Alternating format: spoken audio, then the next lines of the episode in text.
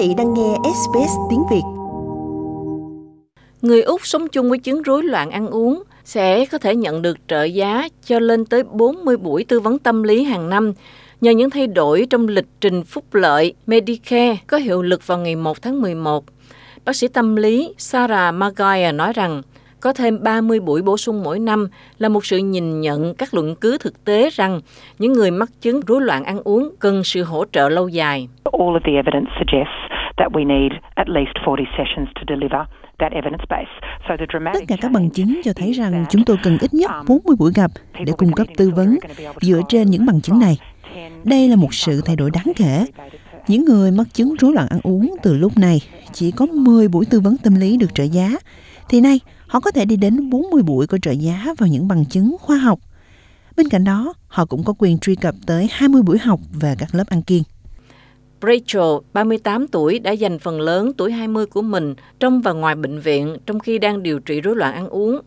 Cô hoan nghênh sự tăng thêm các buổi tư vấn có trợ cấp. This is a chronic illness that you know you can recover from, but it definitely uh, đây là một căn bệnh mãn tính mà bạn có thể khỏi, nhưng chắc chắn phải mất nhiều hơn 10 buổi trị liệu.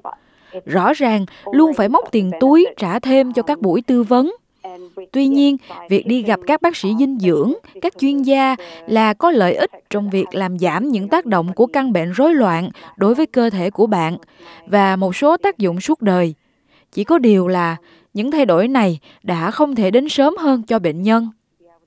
Rachel nói rằng trong khi cuộc sống bây giờ tốt hơn thì cô cũng cần phải chú ý đến sức khỏe tinh thần của mình và việc tư vấn hàng tháng là điều cần thiết để tránh vấn đề tái phát, để tránh tình trạng rối loạn ăn uống của cô tái phát. My resilience is so much stronger now, but it's kind of like a muscle. Khả năng chịu đựng và chống chọi của tôi bây giờ mạnh mẽ hơn rất nhiều. nhưng nó giống như một cơ bắp.